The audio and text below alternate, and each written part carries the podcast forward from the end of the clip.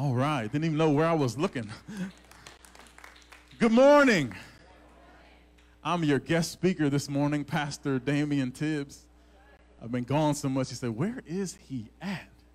But I do thank you for your patience and for you allowing me. Well, I guess I didn't ask, but for allowing God to send me where He wants me to go and deliver the word that He wants preached uh, in this city, uh, in this country, and uh, whatever nation He may send me to uh, as well.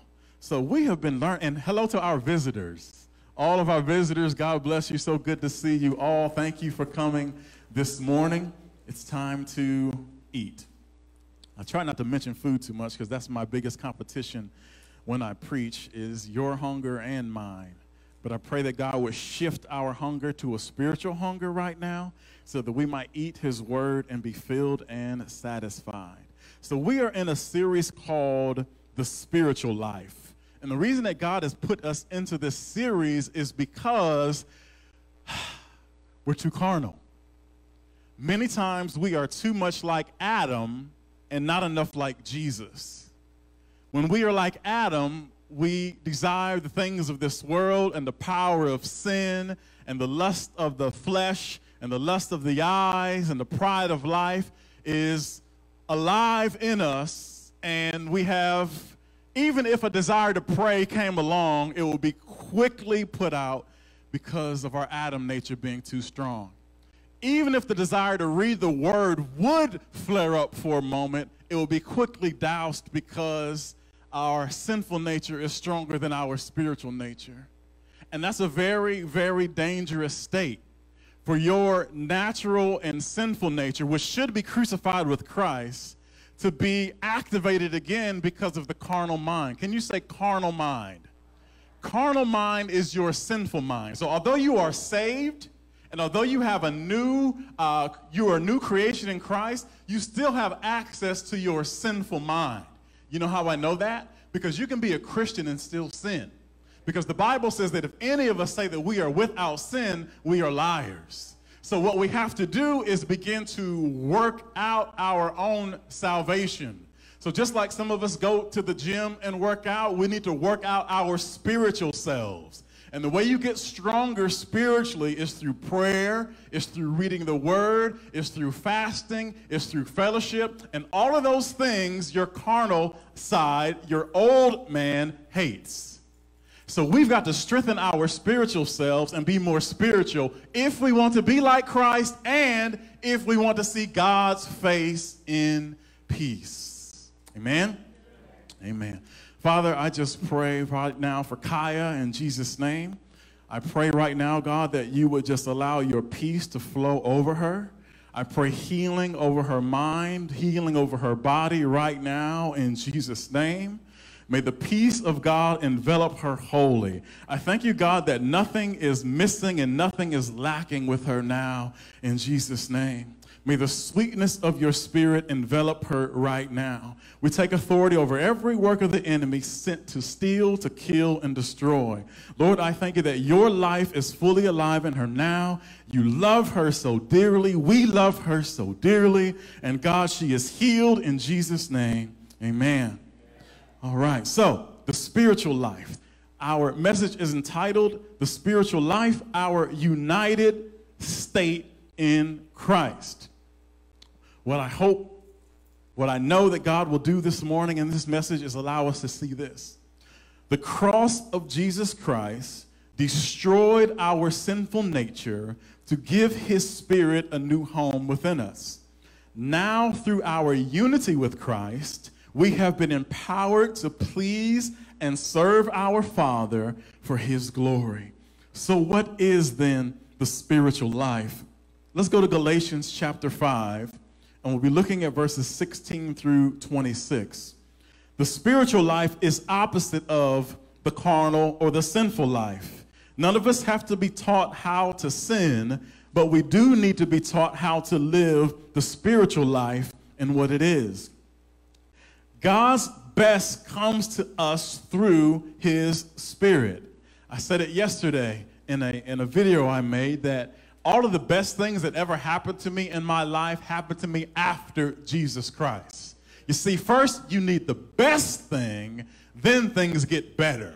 See, some of us want a better job, a better car, a better house. Don't say better spouse, but a spouse at all, all right? We want to be married. We want all these better things in life, but you have to get the best thing first. The best thing that you can ever have is Jesus Christ. So it starts with the best, then it gets better. So when you're outside of Christ, there's no use looking for better things until you find the best thing, which is Jesus Christ. So, what then is the spiritual life? Verse 16. So I say, let the Holy Spirit guide your lives. Say this with me I must let the Holy Spirit guide my life.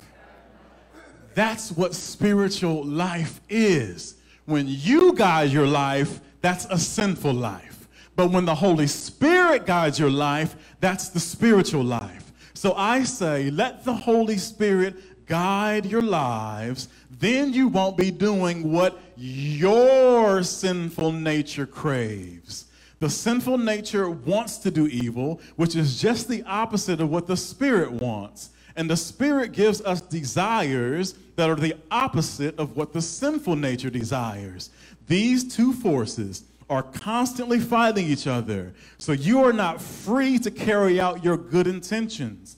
But when you are directed by the Spirit, you are not under obligation to the law of Moses when you follow the desires of your sinful nature. So, this is the Adam side of us. This is who we were before Christ. This is what our life is full of and consists of. It says the results are very clear sexual immorality, impurity, lustful pleasure, idolatry, sorcery, hostility, quarreling jealousy, outburst of anger, selfish ambition, dissension, division, envy, drunkenness, wild parties, and all sins like these. That sounds like my early 20s right there. All of that.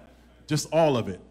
Let me tell you again I have before, as I have before, that anyone living that sort of life will not inherit the kingdom of God. So, why am I begging you to live a spiritual life?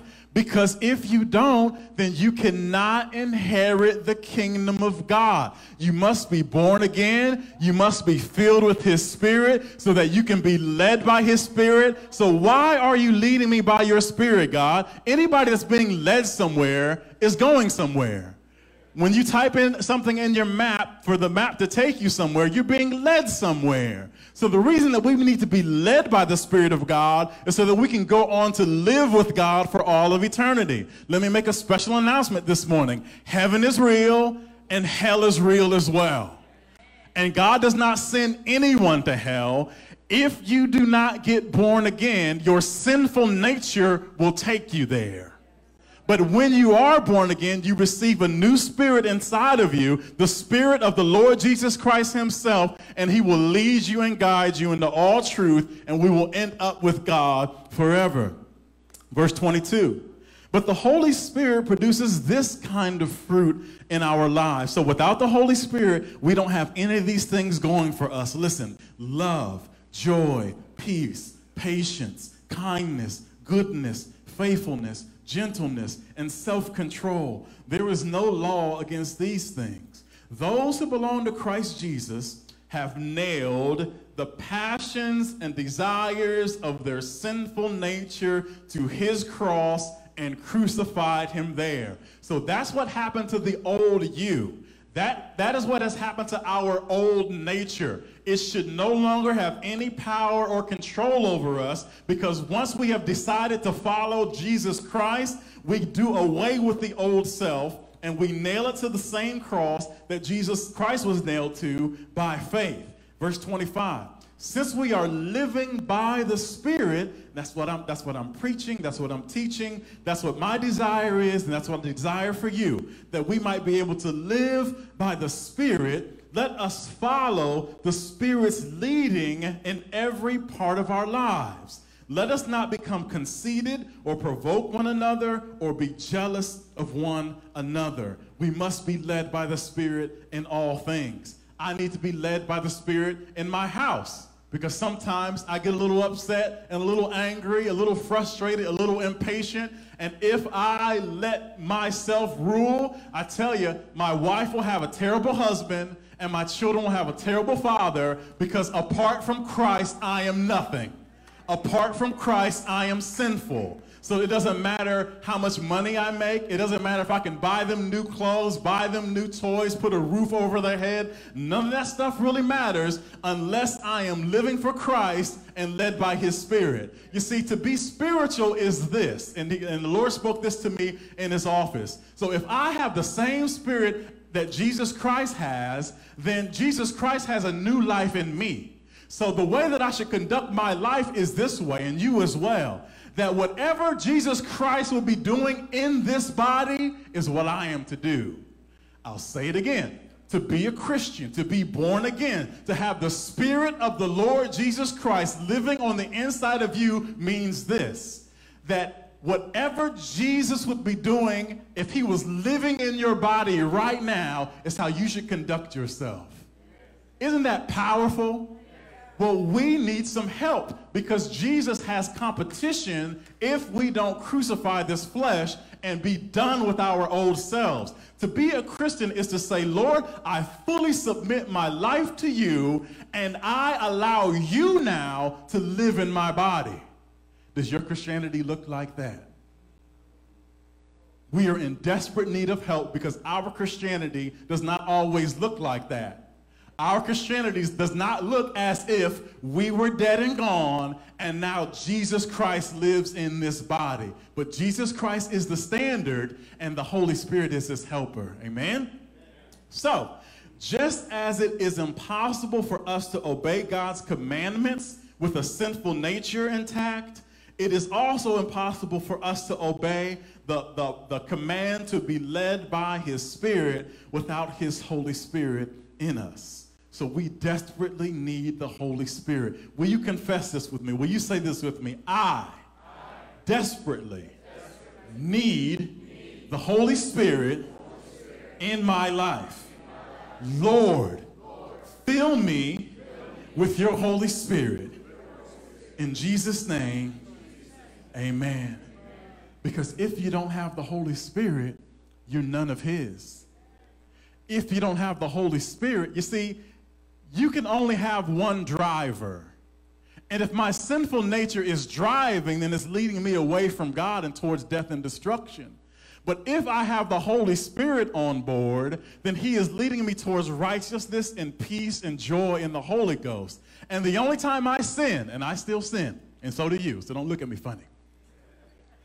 The only time I sin is when I kick the Holy Spirit out of the driver's seat and I start driving again when my mind and my will and my emotions are in charge again, that's when I get in trouble, and that's when you get in trouble as well. Let's go to Romans chapter 7. We're going to talk about the power of sin. Paul said this in verse 21 I have discovered this principle of life that when I want to do what is right, and this is the condition of every single one of us, okay?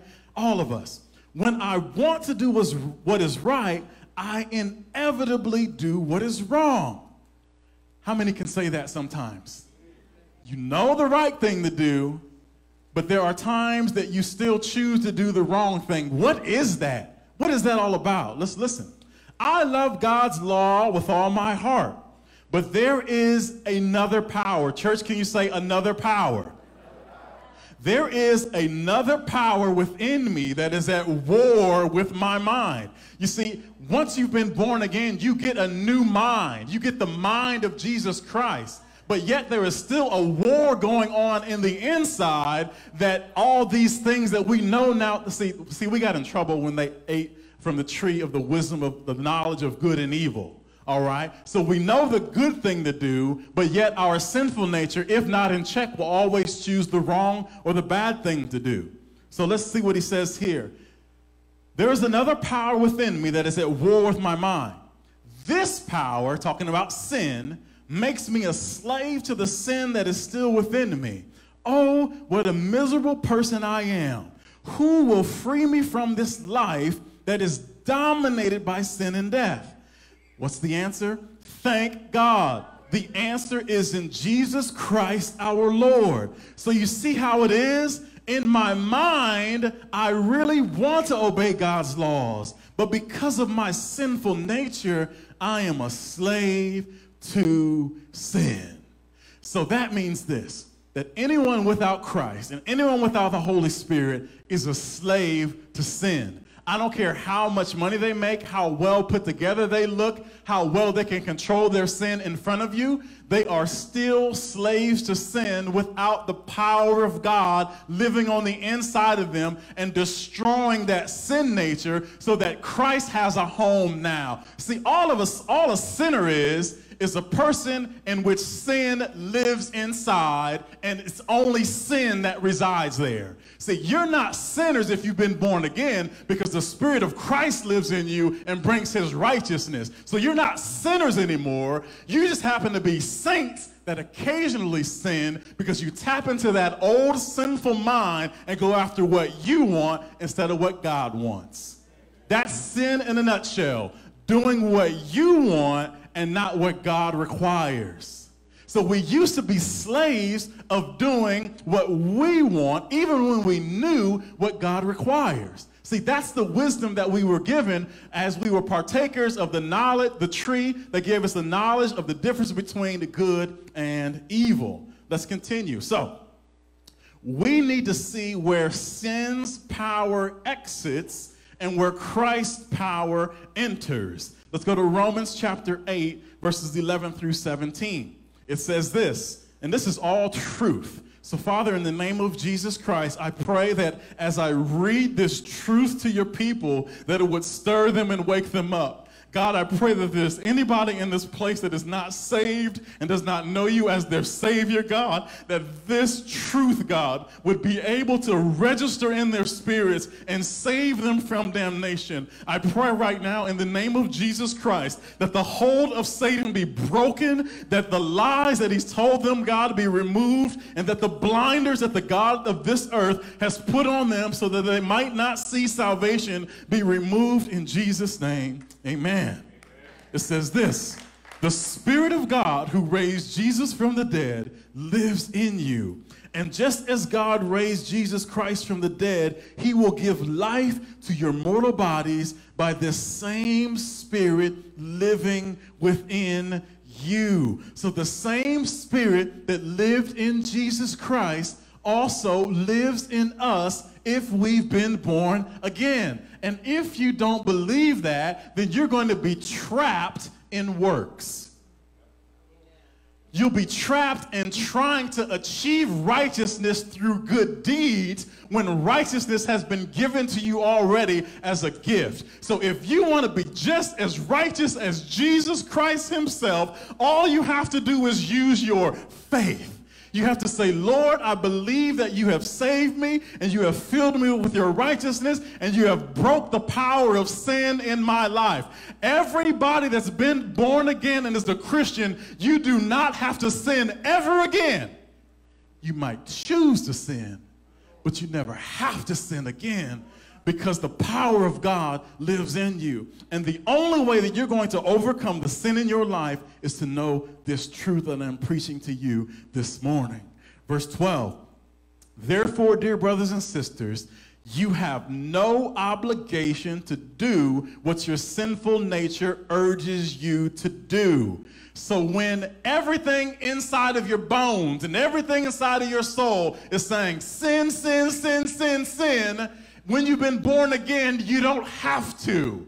You can raise up in Christ Jesus and know that the one that lived on this earth and never committed one sin lives in you as well. You do not have to sin, but you will choose to. I'll say it again. None of you, none of us have to sin. If we've been born again, then the Spirit of God and righteousness lives on the inside of us, but we have to accept that righteousness and keep it as our standard. You have no obligation to do what your sinful nature urges you to do, for if you live by its dictates, you will die.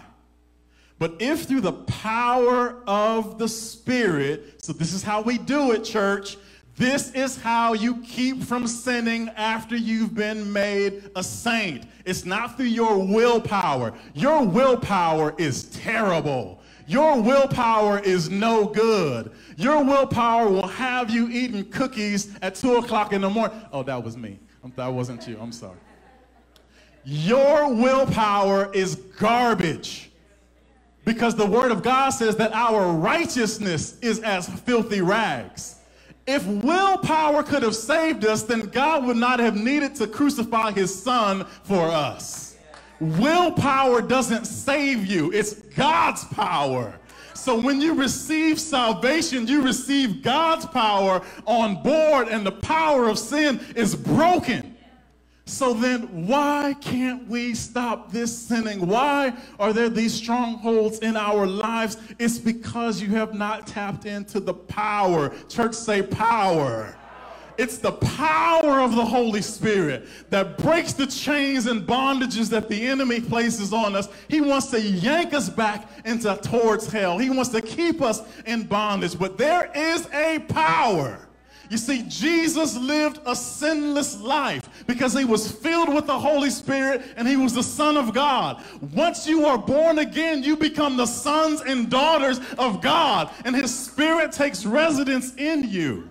So then, how do we break this power? You see, it says it right here. For if you live by its dictates, you will die. But if through the power of the Spirit you put to death the deeds of your sinful natures, you will live. So, the way that we overcome sinful desires is to stop. Can you say stop? stop. You gotta, we have no problem telling other people no, have no problem telling the kids no, but we have a problem telling ourselves no.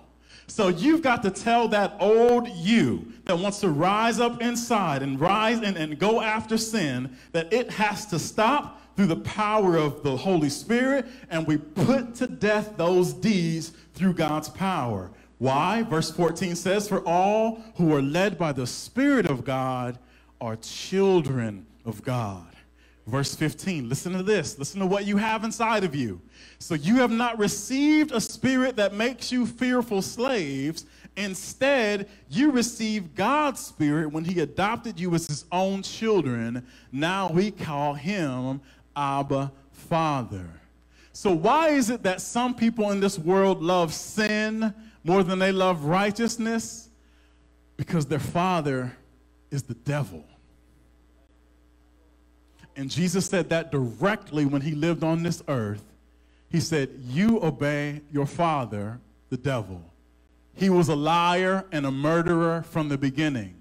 So until we get a new father, until we experience the new birth. Until we are born again, we cannot be led by the Spirit of God because we are not yet the children of God. Let's continue. Verse 17. And since we are his children, we are his heirs. In fact, together with Christ, we are heirs of God's glory. But if we are to share his glory, we must also share his suffering. It is better to suffer. It is better to suffer and to crucify the things that you want than it is to be lost forever. So we must now then lay down our sinful lives so that we might have fellowship with Christ. You see, with a cross, he took our death. So with a, it's with the cross that we take up his life and carry it on. We follow Christ so that he may live in us through a shared crucifixion. Let's go to Luke 9, verses 23 through 24. Elder Eric, if you can put the air on below freezing, if you could put it on deep freeze, I want to see it snow in here. All right? Thank you. All right, now you can watch me. He's got an assignment, but now you, you have to listen. All right. Luke 9, 23 through 24 tells us how to lay down our sinful lives so that we might have fellowship with Christ. Verse 9 and 23 of Luke. Then he said to the crowd, If any of you wants to be my follower, you must give up your own way. Take up your cross daily and follow me. If you try to hang on to your life, you will lose it. But if you give up your life for my sake, you will save it. So we have this sinful nature that has to it has to have something done with it. It has to be removed. And Jesus says, uh, if you don't want to follow the way that seems right anymore, if you want to be made free from your ideas and your mind that will only lead you to sin and death, if you want the ability to follow me, if you want to go where I'm going and be where I'm going to be for eternity, I need you to do something for me. Pick up your cross, deny yourself daily, and follow me. So, what happens if we refuse to do that? Matthew 10 38 through 39 tells us this If you refuse to take up your cross and follow me, you are not worthy of being mine. If you cling to your life, you will lose it. But if you give up your life for me, you will find it. So, in order to live the spiritual life, the first thing we must do is say, I'm done with the old life. I'm done with the sinful life.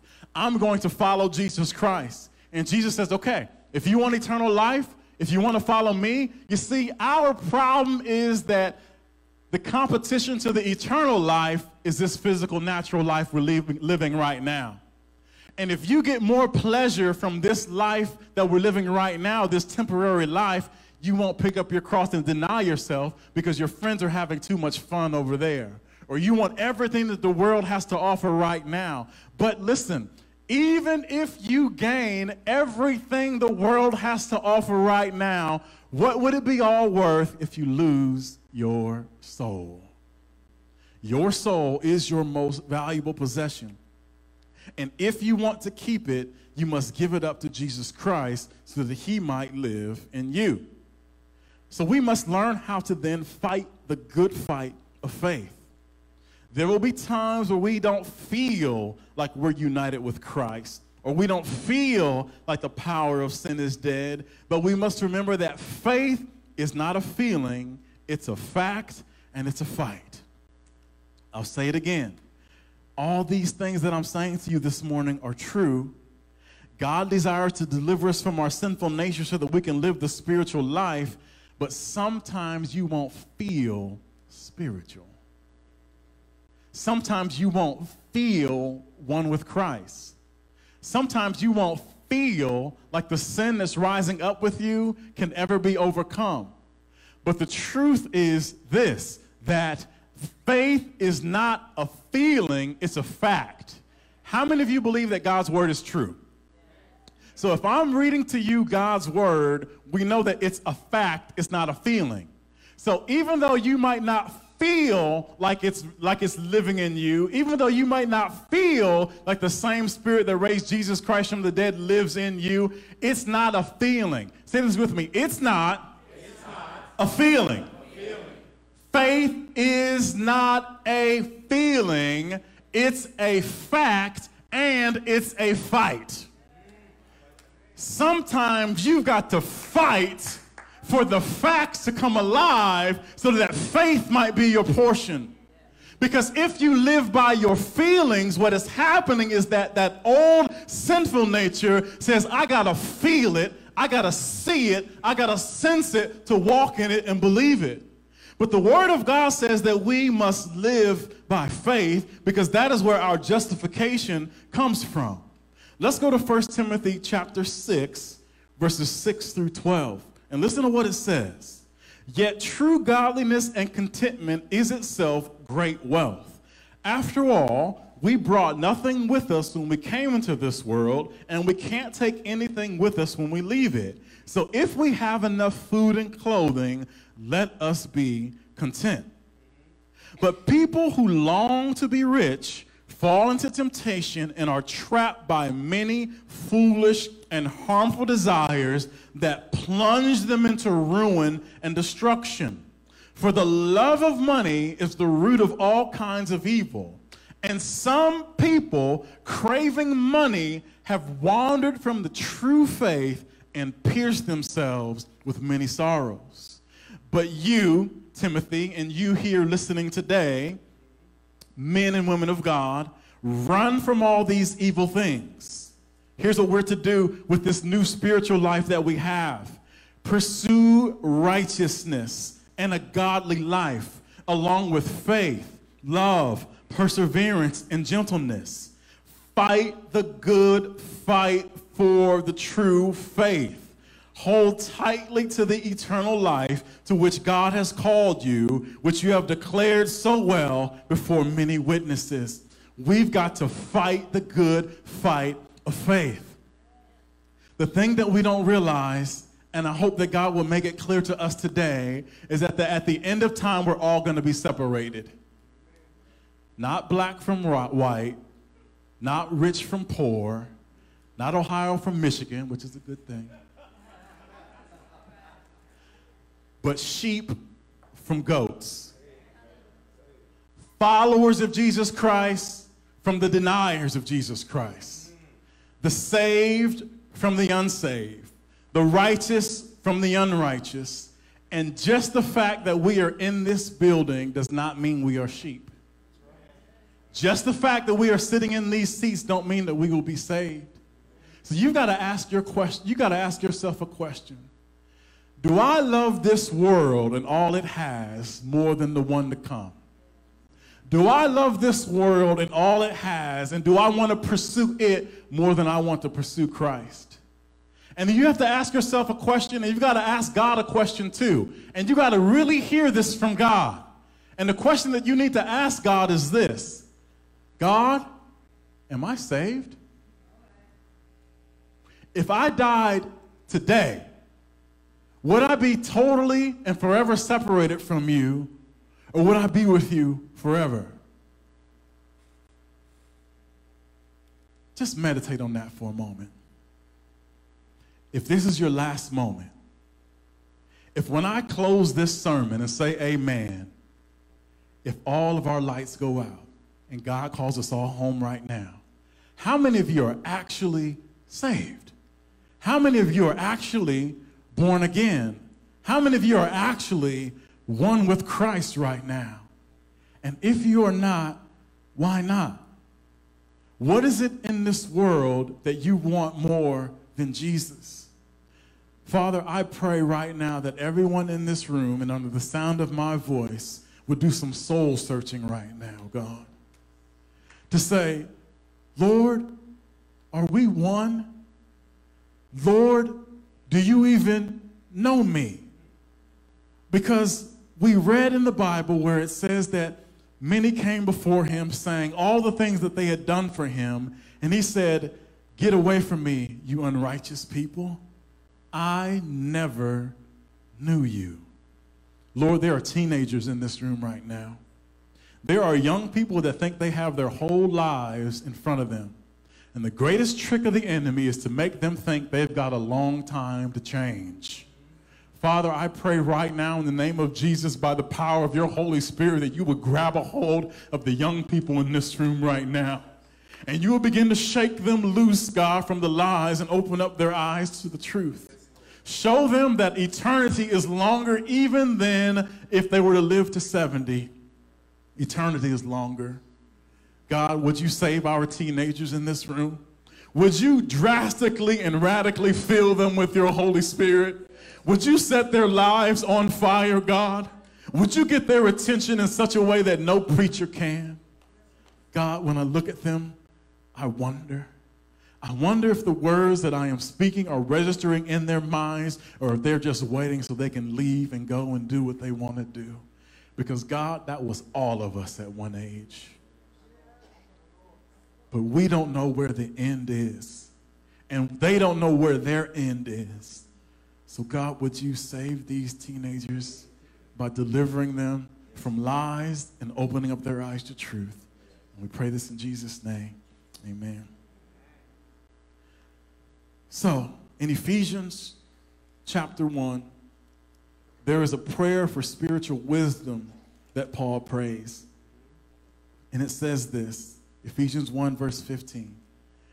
Ever since I heard of your strong faith in the Lord Jesus, so we're supposed to have that as, as the body of Christ, you're supposed to have a strong faith, not a weak faith, not a wavering faith, not a lukewarm faith, but a strong faith in the Lord Jesus. And we should also have a love for God's people everywhere. So, does that exist in you right now? If you're the, in the body of Christ right now, you should have both a strong faith in the Lord Jesus and you should have a love for God's people everywhere. Verse 16 I have not stopped thanking God for you. I pray for you constantly, asking God, the glorious Father of our Lord Jesus Christ, to give you spiritual wisdom and insight so that you might grow in your knowledge of God. Say this with me, church. Lord, help me grow, in my knowledge of God. Verse 18 I pray that your hearts would be flooded with light so that you can understand the confident hope he has given to those he called, his holy people who are his rich and glorious inheritance. I also pray that you will understand the incredible greatness. So we're getting somewhere right now because this message is all about power. It's about you coming to an understanding that the Spirit of Jesus Christ lives within you and you have power. I also pray that you will understand the incredible greatness of God's power for us who believe Him. This is, what kind of power is it? This is the same mighty power, hallelujah, that raised Christ from the dead and seated him in the place of honor at God's right hand in the heavenly realms. So, this same power that rose Jesus from the dead lives on the inside of you. That's how I know that we are overcomers of every sin and we can be pulled up and out of every situation because he gave us of his same spirit. They crucified Jesus Christ, he was dead for our trespasses and sin. So that means that the sin that lives inside of us no longer has any power because this spirit enabled Jesus Christ to be raised from the dead and now seated at the right hand of God. We've got that same power, but it must come alive by faith. It will not work for those of you who still want to sin. That's the difference. When you want to sin, there is no war. When you want to sin, there is no conflict. When you want to sin, there is no desire, there's no need for faith to kick in. I'm talking to those brothers and sisters in Christ in this room and online who are tired of being led by their carnal selves and desire the spiritual life to come fully alive in them. And we've got access through what Jesus Christ did on the cross for us to have power that raises us up out of every situation. So you can't tell me that you couldn't help but tell that person off because you've got the Spirit of Jesus Christ living in you that raises raises you out of dead works and raises you out of sin. So you can't tell me that you had to just go to that website because you've got the power of Jesus Christ living in you. You can't tell me that you wanted to pray and you wanted to read your Bible, but you just couldn't do it because you've got the Spirit of Jesus Christ living on the inside of you. And He is activated by faith. So you got to pause your fear and say, Get fear, get behind me. Satan, get behind me. Sin, get behind me. And may the power of God, you can pray this prayer. May the power of God that raised Jesus Christ from the dead also quicken me right now and raise me out of this temptation. Raise me out of this anger. Raise me out of this lust. Raise me out of these desires that should not be alive in me anymore. The same power. Verse 21 now he is far above any ruler or authority or power or leader of anything else, not only in this world, but also in the world to come. God has also put all things under the authority of Christ and has made him head over all things for the benefit of the church. And the church is his body. Say this with me I am, I. His, body. It is made full and complete by Christ who fills all things everywhere with himself. Let's go to Ephesians. We're going to move fast. Ephesians 2 4 through 7. But God is so rich in mercy and loved us so much that even though we were dead because of our sins, he gave us life. When did that happen? When he raised Christ from the dead. It is only by God's grace that you have been saved. For he raised us from the dead along with Christ and seated us with him in the heavenly realms. Why? Because we are united with Christ Jesus. Say this with me I am, I am united in spirit, united in spirit with, Jesus Christ. with Jesus Christ. He is the head, is the head and I am his body. Am his body. In Jesus' name. Jesus name. So if Jesus doesn't sin and he is our head, and we are his body, what has to happen for you to sin is for you to dis- disconnect yourself from him, his head, and put your head back on. Amen. Do you hear what I'm saying? He is the head, and he is without sin and holy and righteous, and we are his body. And the only time we sin, we remove him as the head, put our head back on, and begin to do what we want to do. Is this Bible, is this scripture that I'm telling you? Yes. For the Bible says, those who are carnally minded, that means the old mind, that means the sinful mind. For those who are carnally minded, we end up in death.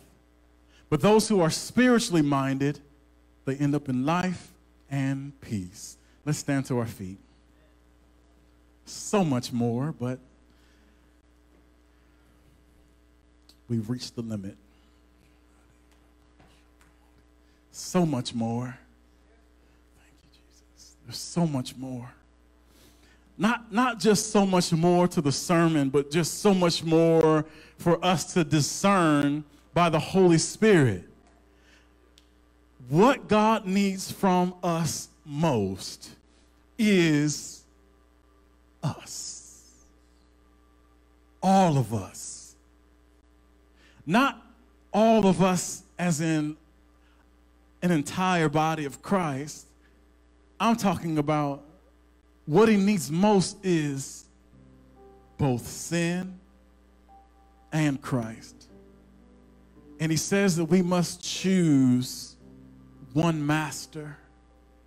Because whoever is your master, you're a slave to. And it is better to be a slave to righteousness and reap life than be a slave to sin and receive death. A decision must be made in this place. You don't know how blessed you are to still be alive. You don't know how blessed you are for you not to be in eternity yet, especially if you're confused, especially if you still got two masters, especially if you're not loving God with all your heart, all your mind, and all your soul. God's grace is so sufficient for us.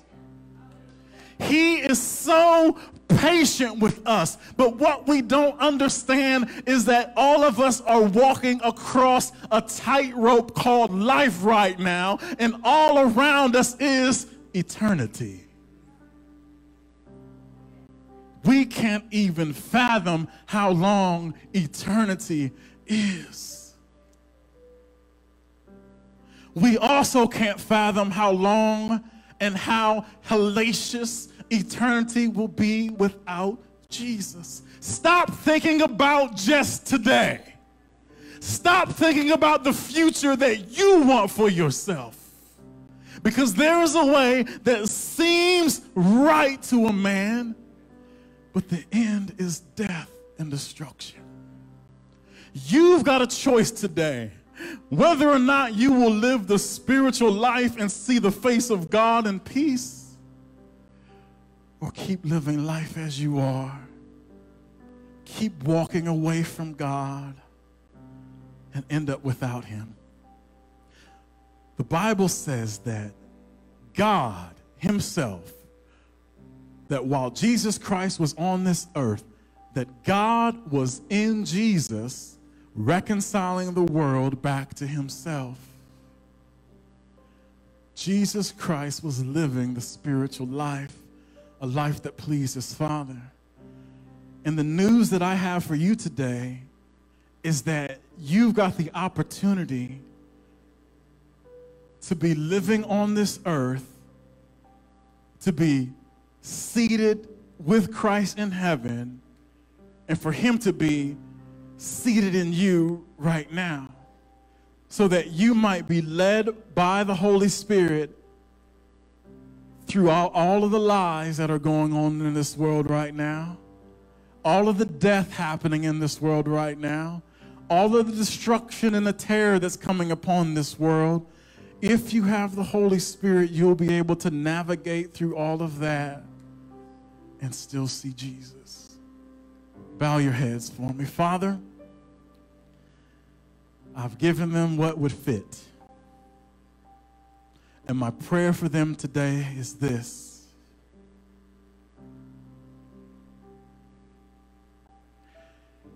Hell was not created for anybody in this room. Hell is a place reserved for those who tried to overthrow heaven. But since man has fallen, and just like the devil got a third of heaven to follow him, even a greater percentage follow him on earth. But there are a few of us that will be saved. There are a few of us that will find life. Father, in the name of Jesus, can, can, you please do me a favor? Everybody in the building, put your hand on your heart. Please. Please. Thank you, Jesus. Father, out of all the places that you could have chosen to live on this earth, there's mountain ranges that are grand. There's waterfalls that are captivating. Why on earth would you choose to live in us? Lord, the hearts that are being touched in this room right now, if you don't live in them fully, God, I pray right now in Jesus' name that freedom will begin to ring within their hearts, God freedom from sin that leads to death, freedom from the power of sin, freedom from the way that seems right that only leads to destruction. Lord, would you make these hearts a home? You desire a place to live on this earth because there is a great work to do, Lord. Jesus. Would you create in each of these people a clean heart? And would you renew the right spirit within them, Lord? Satan, the Lord rebuke you right now in the name of Jesus. You can't live in these hearts anymore. Lord, would you remove lust from these hearts and the love of money from these hearts, God? Would you remove, remove hatred from these hearts, God? And would you allow your love to flow? Would you wash us with the precious blood of Jesus Christ? God, the power of sin is strong, but your power is stronger. Lord, I pray for the young girls in this place that are so desperate for love that they would give their hearts to foolish men. Yes, Father, I pray for the hearts of men in this place that are so desperate, desperate for love that they would give their hearts to foolish women. And God, deliver us from giving our hearts to foolish things. These hearts belong to you because they were purchased. Anybody who buys a house wants to live in that house. So, God, as we touch these hearts, they are houses that you bought. and you want to live here, God. So, Lord, we present ourselves as a living sacrifice to you right now and find and pray that you would find us acceptable, Lord, which is our reasonable service. And we pray this in Jesus' name. Amen.